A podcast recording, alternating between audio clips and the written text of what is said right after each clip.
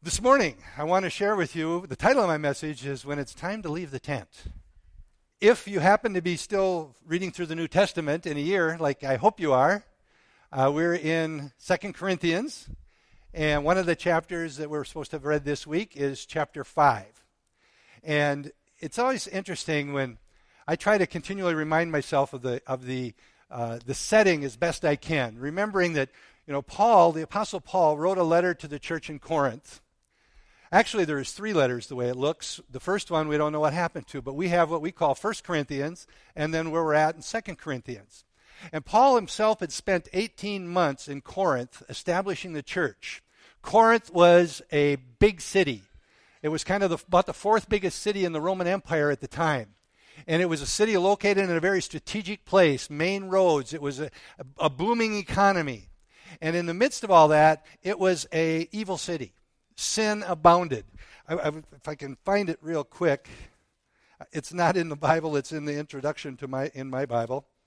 Um, a description of the church, because if you read First Corinthians, First Corinthians, um, Paul scolded him a little bit. Um, he gave him a real sound spanking in love. And in Roman in Corinthians chapter or Second Corinthians, you'll see if you read through the whole book, it's almost like he's almost a little apologetic, but he's glad he did it because it got them back on track. The reports were good. He's sort of defending himself a lot in Second Corinthians, defending himself in terms of being an apostle, his apostolic calling.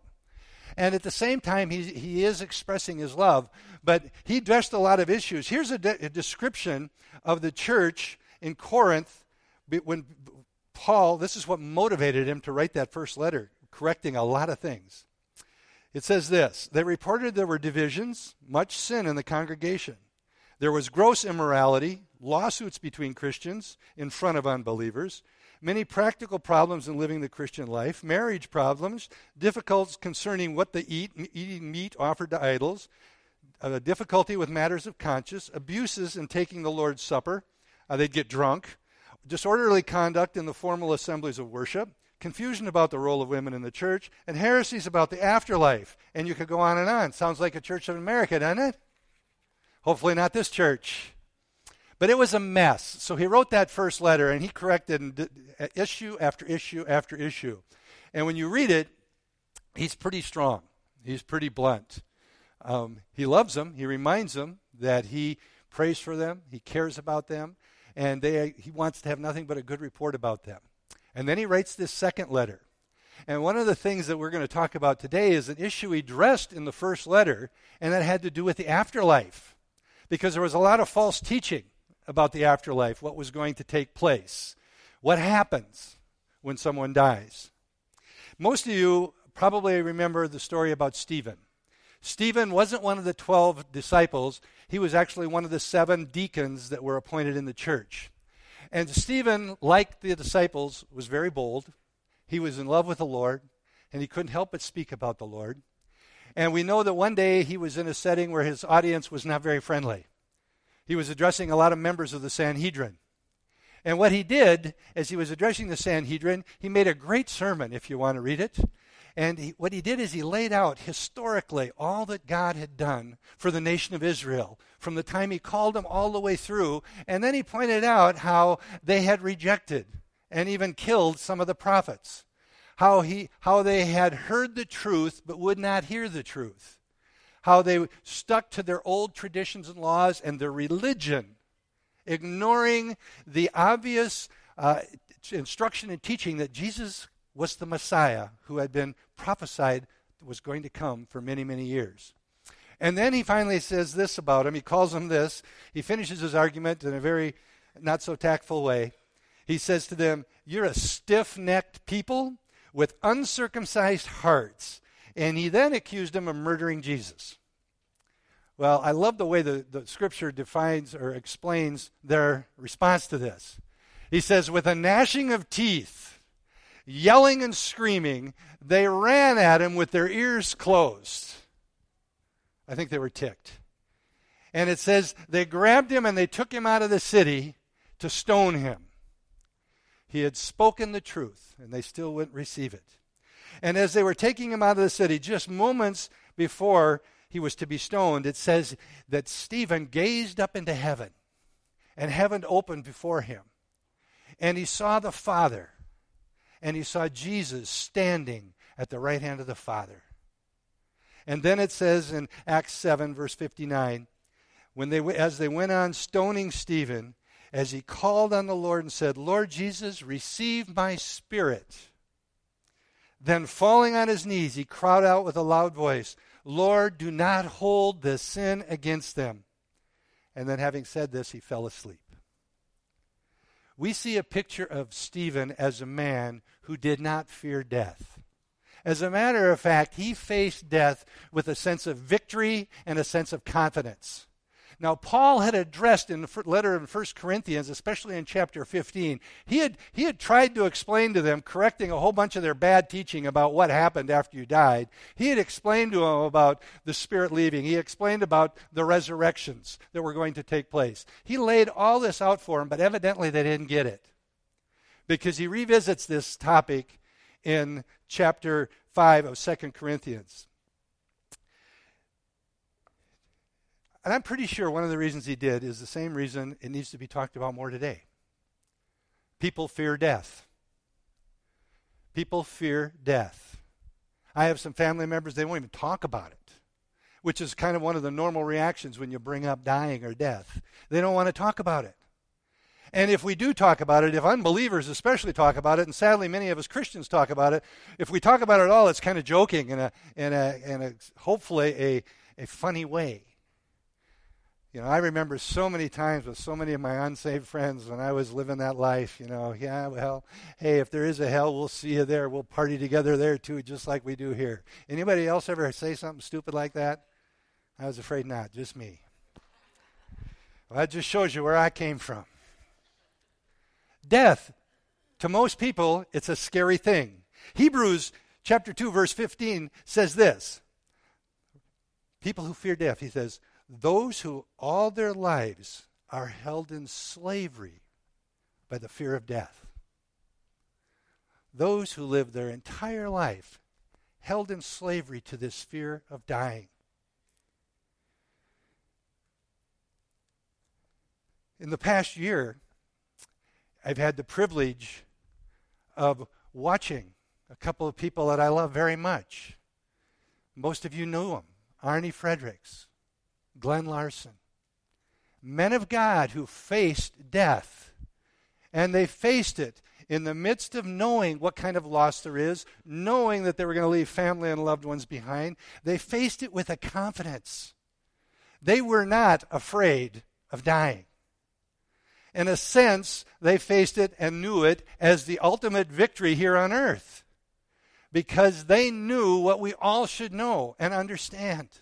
It doesn't make it easier for those of us that are left behind all the time. But if it wasn't for what we should know as Christians about what happens at death, it would be unbearable. They're just gone. What's the purpose and sense of that? Remember the story in the Old Testament of Daniel's uh, friends Shadrach, Meshach, and Abednego? Remember, they were three young Jewish boys who had been taken away into bondage to Babylon. And they were supposed to denounce their faith. They were supposed to bow down and worship other things. And they said, uh uh-uh, uh we aren't going to do that no matter what. And the king said, when it was reported to the king, he says, bring them. And it says they heated the furnace that they were going to throw them into seven times normal temperature. They, they got it so hot, the people that threw them in died. But remember what their attitude was?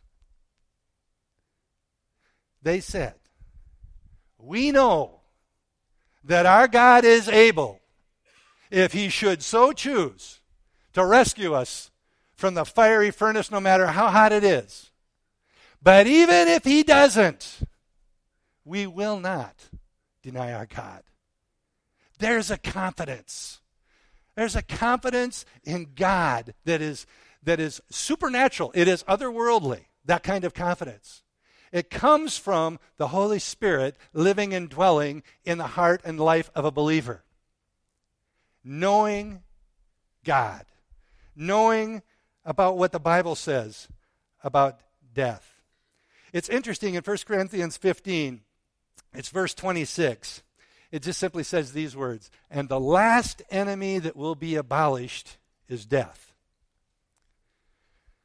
As I read that and as I've studied this before, you know, death is like this, this, this dark cloud that unless the Lord comes back, every one of us are going to face. Every single one of us are going to face death unless Jesus comes back while we're still alive. And it just hangs over us. And it says, the last enemy that will be abolished is death. Here's this line I just love Death, when it comes, is victory. When we die, death is defeated. The world doesn't understand that. The devil doesn't want us to get it. But when we die, we leave the tent. And the real life begins. So the greatest victory happens at the moment of death. The reason Jesus died on that cross was for the forgiveness of sins, that we could spend eternity in intimate fellowship and relationship with Him in heaven. The enemy has got this thing, and the world has got this idea that this death thing, this dying thing, is horrible. Don't get me wrong, I don't want to leave anytime soon. And I hope neither do you. Although are some things are very attractive about it, aren't they, Kathy? Kathy keeps telling me, Are you kidding me? Living here versus there? Especially when our loved ones have gone on before us. But you know what? God has a, a purpose for our lives right here, every day, till the last breath. So I don't want to go any sooner than it's my time. But we need to understand some things about death. And Paul is trying to make it very clear to the Corinthians, even after that first letter, he revisits again. And so we're going to read, I'm going to read to you first from first, 2 Corinthians chapter 5, the first 10 verses. And it should be up on the screen. For we know that if the earthly tent, which is our house, is torn down, we have a building from God, a house not made with hands, eternal in the heaven. For indeed, in this house we groan, longing to be clothed with our dwelling from heaven. Inasmuch as we, having put it on, we won't be found naked. For indeed, while we are in this tent, we groan, being burdened because we do not want to be unclothed, but to be clothed in order that we that what is mortal may be swallowed up by life. Now he who prepared us for this very purpose is God, who gave to us the Spirit as a pledge. Therefore, being always of good courage, and knowing that while we are at home in the body, we are absent from the Lord. For we walk by faith, not by sight we are of good courage, I say, and prefer rather to be absent from the body and to be at home with the Lord. Therefore, also have as our ambition, whether at home or absent, to be pleasing to Him.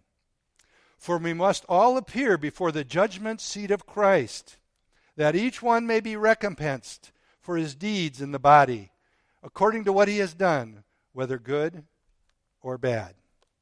Let's pray. Father, I pray that as we look into your word, your Holy Spirit speaks to each one of our hearts. Father, I pray that as Christians, we get a new understanding, a new revelation, as Paul is teaching, of what death really is for a Christian. We ask this in Jesus' name. Amen. When we look through those few verses, those 10 verses in chapter 5 of 2 Corinthians, Paul lays out some principles, I think, that tell us how we can face death with confidence. And I want to go through uh, four of them. First one is this we can face death with confidence when we realize that all we are doing right now is living in a tent. Some of you may not re- know or remember that Paul, his profession, the way he made his living, was as a tent maker. So Paul is using an example, something he understood very well, and something that the people would understand very well. And he says, This body this life that we're living here on earth, this body, it's nothing more than a tent. And how many of us know and understand, and his, his audience would have understood, that a tent is designed to be temporary? It's not designed to be a permanent home. You know, when we have a tragedy or hurricane or tornadoes or whatever come in and they have to set up tents for the people, guess what? None of those people go, This is really great. I'm glad my house is gone. I can live in this tent for the rest of my life. No, it's not designed to be permanent. A couple of things, a couple of qualities about a tent that I can attest to. Those of you that have heard me before know that my wife loved to camp. Loved to camp. She still thinks I'm young enough to do that. She's deceived. We camped every vacation. Every time we went on a vacation with our kids, we'd head to the mountains. There was no east, there was always just west. And we'd head to the mountains and we'd camp. I believe one time we went up into the boundary waters and we camped. We put up our tent on a big rock. Great. We went to Banff and we put up our tent in a place where there's an eight foot fence all the way around the campground to protect you from wild animals. Guess what? I was reminded my tent is not secure. And we need to understand that's one thing about a tent. They are not secure. A storm come, man, I can't tell you how many times our tent got so rained on and wet, there'd be water standing inside the tent. Not that comfortable. Wind would come, blow the tent. It's not secure. And we need to understand this tent is not secure this tent that we are living in is not designed by God to last forever. It's a temporary dwelling, but because it's all we know and understand, we act like this is the greatest tent in the world. And I'm going to do everything I can to make this tent last forever. Now, I'm not saying you shouldn't be a good steward of your body, though some of you know me better. And I live that way sometimes. But it's uncertain. Life is uncertain. Life is insecure. Just like a wind could come and take that tent, just like that, this life that we are living right now could come and be gone just like that. It doesn't matter. It doesn't matter how much life insurance you got. Sorry, Ben. Doesn't matter how much money you got in the bank. It doesn't matter how many plans you made. It doesn't matter. This life could be gone that quick any day for any one of us. Living in this tent is not secure. And the other thing about a tent that I can certainly attest to is they are not comfortable. Now, you might like it more than me, but they're not comfortable. I remember when we were up in the boundary waters sleeping on a rock, I had to get up at sunrise because it took me a half an hour to even function. My body hurts so bad. Isn't camping fun? That's what my wife would do. She'd come out smiling in the morning. Isn't this great? And I'm going, Are you nuts? This tent is horrible. It's uncomfortable. Oh, God, we camped sometimes out in the mountains. You know, it's supposed to be cool. It was hot, sweaty. If you didn't zip the thing shut and all our kids were little having fun running in and out, they'd be full of mosquitoes. There are mosquitoes in the mountains. It wasn't that comfortable. We camped in Banff, and it was so cold the water on the picnic table outside our tent froze. And we didn't know it was that cold in June in Banff. There was nothing comfortable about it. You may think the tent that you're living in is pretty comfortable. Well, give it some time. It's designed to be temporary. God, in the middle of the night, I'm awake last night. My back hurts so bad, I think I've got kidney problems going on. Then I remembered they had a golf tournament out here. It rained. I went out and volunteered to squeegee the water off the green. I mean, I used to do that and not even think about it. How many of you can relate to your body is not comfortable anymore? There we go, finally. It's not designed to be comfortable forever. Should the Lord give us many years, it's just going to get worse and worse. It's not going to function the way it was designed because it wasn't designed to last forever once sin entered the world. 2 Corinthians 5 4, verse I read said, While we are in this tent, we groan and are burdened. I used to I give my dad a bad time. He sits in his recliner and, with his remote and he just groans. Cindy goes, He's groaning all the time. I go, He's groaning all the time. Cindy goes, You do that too. and now I pay attention and I do do that. I try to get out of the car and get out of bed. You can hear the groaning over the cracking joints. It's not comfortable. It was never intended to last forever. But we act and live like it is supposed to last forever. It's not. It's not designed that way. When we face death with confidence, or we will face death with confidence, when we realize that this tent is supposed to disappear. That's God's plan. It's supposed to disappear. One of the words, if you do a word study, but I won't go into it, but it, the words of this tent, this house being gone, it's like God is unloosening everything. That's what the Greek translation says. So it's like when death comes, he's unloosening all of this outer tent stuff so that the real me, my spirit, can be finally set free from this tent that by the time I die, I'm going to feel so trapped in. And as we suffer and, and go through the experiences of living in this fallen world, eh, some of us are going to go through some terrible things in our tent. And I can attest to these two men, at the very least, in this last year, they were ready to leave the tent. And they faced it with confidence. Sure, there was pain and emotional stress because they knew they were leaving behind loved ones, for goodness sakes. But we should have that same kind of confidence. And we can. And one of the things that helps us overcome this fear of death, because really the biggest part of that fear of dying is the fear of the unknown. I mean, we have that, most of us have that fear of the unknown in lots of things. You know, we, some of you might remember the first time you were going to ask a girl out. And nowadays, some of you may remember when you first were going to ask the guy out, some of you girls. They didn't do that in my day, but man, what if they say no? No way I'm going to put myself up for that humiliation. I'd say no. What if they do? We're fear of the unknown. One of the best things to overcome the fear of the unknown is information. As long as that information is based on truth. So, Paul's teaching here about death is a wonderful source of information to help us overcome any fear of death or dying. It's only meant to be temporary.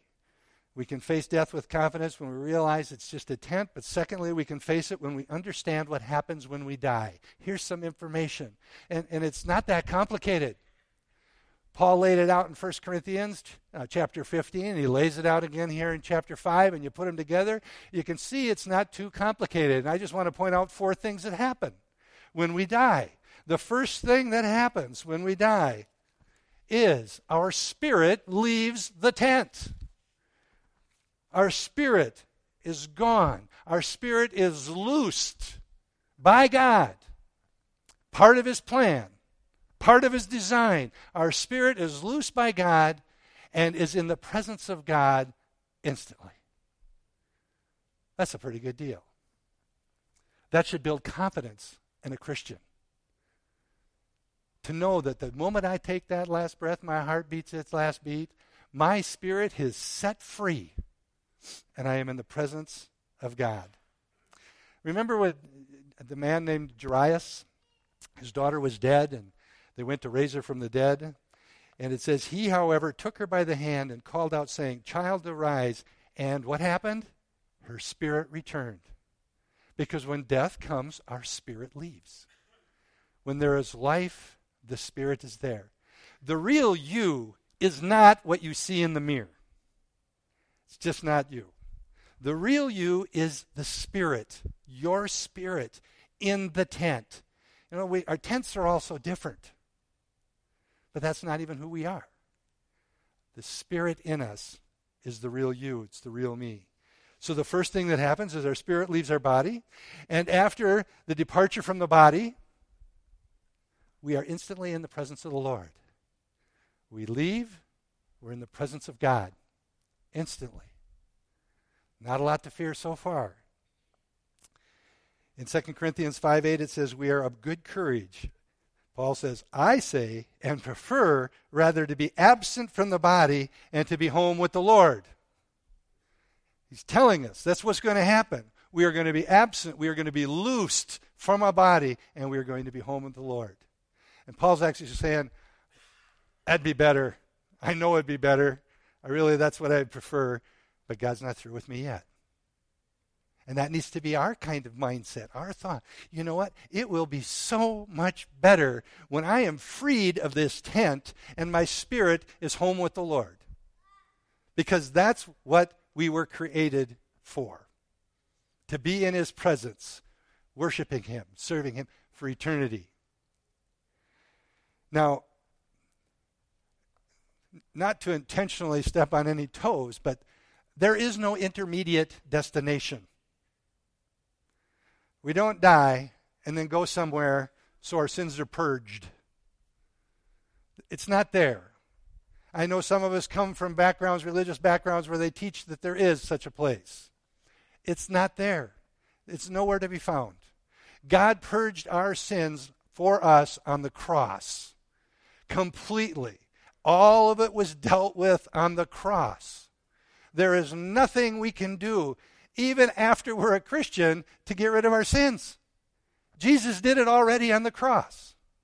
So there is no intermediate place that we go to. We immediately are in the presence of the Lord. third thing that happens is we're going to receive a new body. Hallelujah. Everybody my age goes, Hallelujah all you youngsters think, ah, this is pretty cool. What's with this? Listen to this in 1 Thessalonians 4 15. For this we say to you by word of the Lord, that we who are alive and remain until the coming of the Lord will not precede those who have fallen asleep. In other words, when Jesus comes back, the ones that are still alive have to wait their turn. Those that have died get to get their new body first it says, For the Lord himself will descend from heaven with a shout, and with the voice of an archangel, with the trumpet of God, and the dead in Christ will rise first. Then we who are alive and remain will be caught up together with them in the clouds to meet the Lord in the air, and so shall always be with the Lord. Therefore, comfort one another with these words. In John 14, 1, do not let your heart be troubled. Believe in God, believe also in me. In my Father's house there are many dwelling places, there's many mansions. If it were not so, I would have told you, for I go to prepare a place for you. If I go and prepare a place for you, I will come again and receive you to myself. Now, I know when I heard that verse read in Sunday school or at funerals, I go to prepare a mansion. You know what I think about? Man, I am going to have a big home finally. There's going to be plenty of storage space. There's going to be seating for everybody. And I don't think that means that at all. I believe that dwelling place, that mansion, if that's what you want to call it, is my new body. I am going to prepare a place for you. For who? My, t- my spirit. Now, you can argue with that one if you'd like. I'm just telling you what I think. But I think he is preparing. And when you look at it, it, it indicates, in the, again, the grammar, that it's the Trinity God the Father, God the Son, God the Holy Spirit. They're all three working on my body. I like that best construction crew ever. We are going to get a new body. And it's one that's going to be recognizable. I believe the Bible lets us know that it's going to be recognizable, but it's not going to be identical because it's not built by hands. It says God is building my place. No humans involved, no flaws. So, the fourth thing, and this is something that should catch our attention in verse 10 that we read, we're all going to appear before the judgment seat of God. It says this in verse 10 For we must all appear before the judgment seat of Christ, so that each one may be recompensed, rewarded for his deeds in the body according to what he has done, whether good or bad. You know, our works do not save us. They don't even get us close to being saved if we're not saved. They do nothing as far as salvation is concerned. Nothing. It's all by grace through faith. But our works are important. The way we live our life on here is important. As a matter of fact, it's important enough that, that Paul is telling us that we're going to stand before the judgment seat of Christ one day, and he is going to reward us, recompense us according to our works here on earth. Now, for the unbeliever, this judgment is a judgment of sin. For an unbeliever, this is where they are going to face the consequences of rejecting Christ. You know, all the sins that we commit, none of those sins are what cause us to go to hell. Rejecting Christ is what causes anybody to go to hell. God doesn't send anybody to hell. People say, what kind of God would send people to hell? The answer is, if you've got this, not figured this out before, your answer is real quick. He doesn't send anybody to hell. No one. People send themselves by the choice they do not make in accepting Jesus Christ when they reject Christ. So that's the judgment for them. But for us believers, that's not what it's about. For us believers, this is where we're going to get our rewards based on what we do. Lots of people have lots of opinions on what the rewards are. One of them I like is that it's the proximity to the throne of God. That's pretty cool. But whatever our rewards are, it won't matter if yours are more than mine because I'm going to be so happy with mine, I don't even know you have more. There won't be jealousy. There's no envy. There's no strife in heaven. There's no sadness in heaven. But it does say there will be a loss because all of our works are going to be tested by fire. And what remains is our, reward, our reward is based upon. So there's so many things that we, we work for in our life. If we're working for these things in our flesh, they're going to burn. It's the things that we do to bring glory and honor to God. Those eternal things that we do that are going to give us our reward. Another definition or idea about the reward is the, the number of jewels in your crown.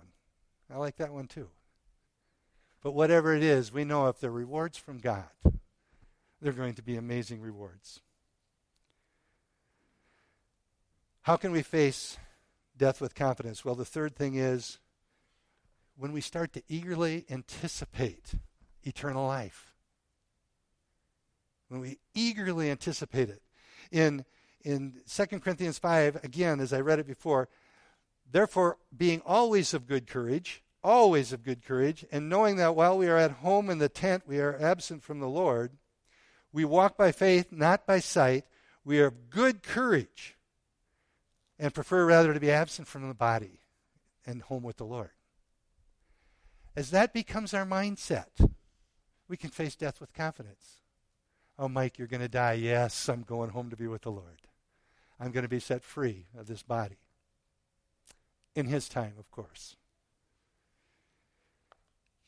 And fourth, we can be facing death with confidence when we are assured of our personal salvation.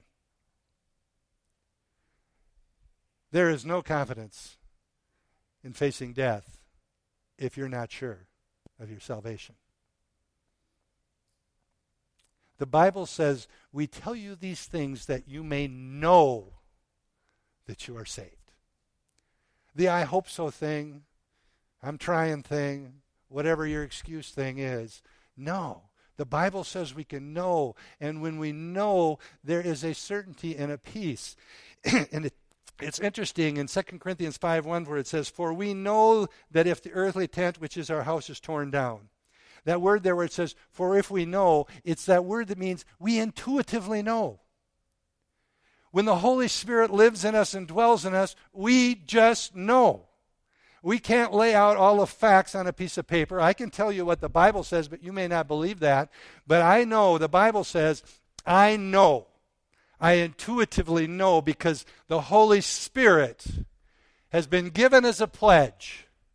It's been given as a down payment, if you would. It's been given as proof that I'm a child of God. And I know. I know. Like I said, I'm not in a hurry to die, but I know if I do, I'm going home. I know if I die, I'm going to be out of this tent. There's going to be no more pain, no more stiffness, no more nothing that's of that's bad at all. It's gone. I know, intuitively, we know. We have, meaning we have this in Christ already. That verse says, we have. We know. It's already there for us as a Christian. And then I stressed this already, but I want to hit it one more time in closing. In 2 Corinthians 5, verse 5, it says, Now he who prepared us for this very purpose is God, who gave to us the Spirit as a pledge. I don't know if you've ever thought of it that way, but God prepared us to one day be set free of this tent. He prepared us for that. When we begin to understand these things about what happens to us when we die, the confidence that we have in facing death.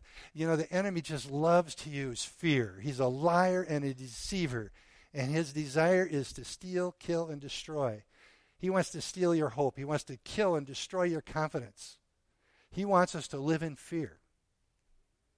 But when we know these things, we can be confident.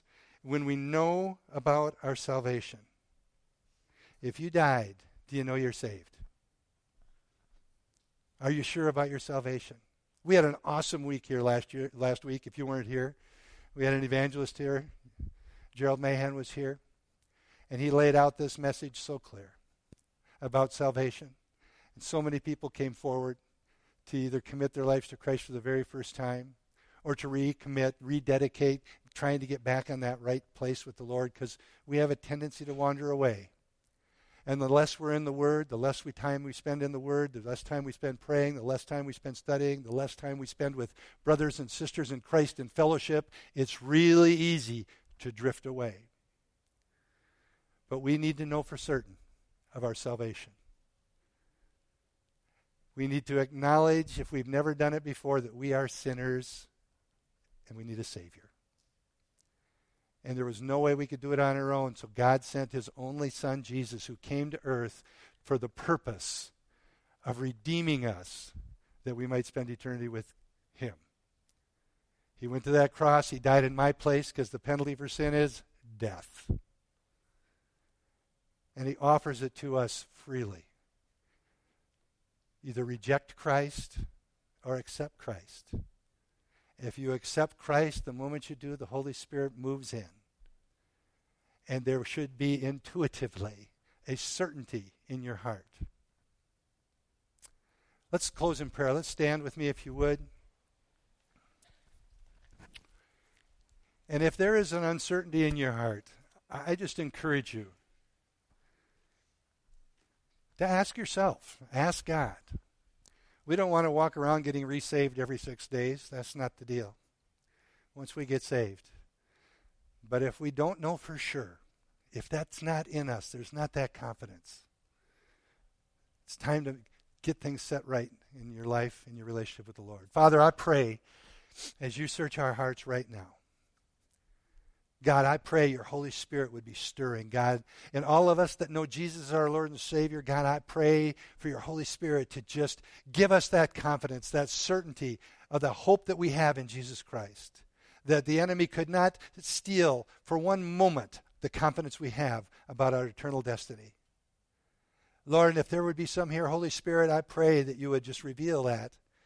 That no, they've not. Draw them, woo them by yourself.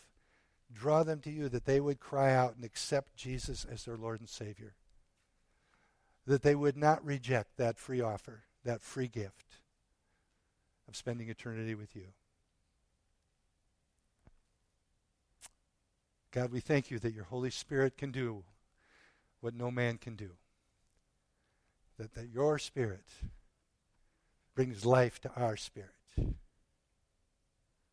The real us.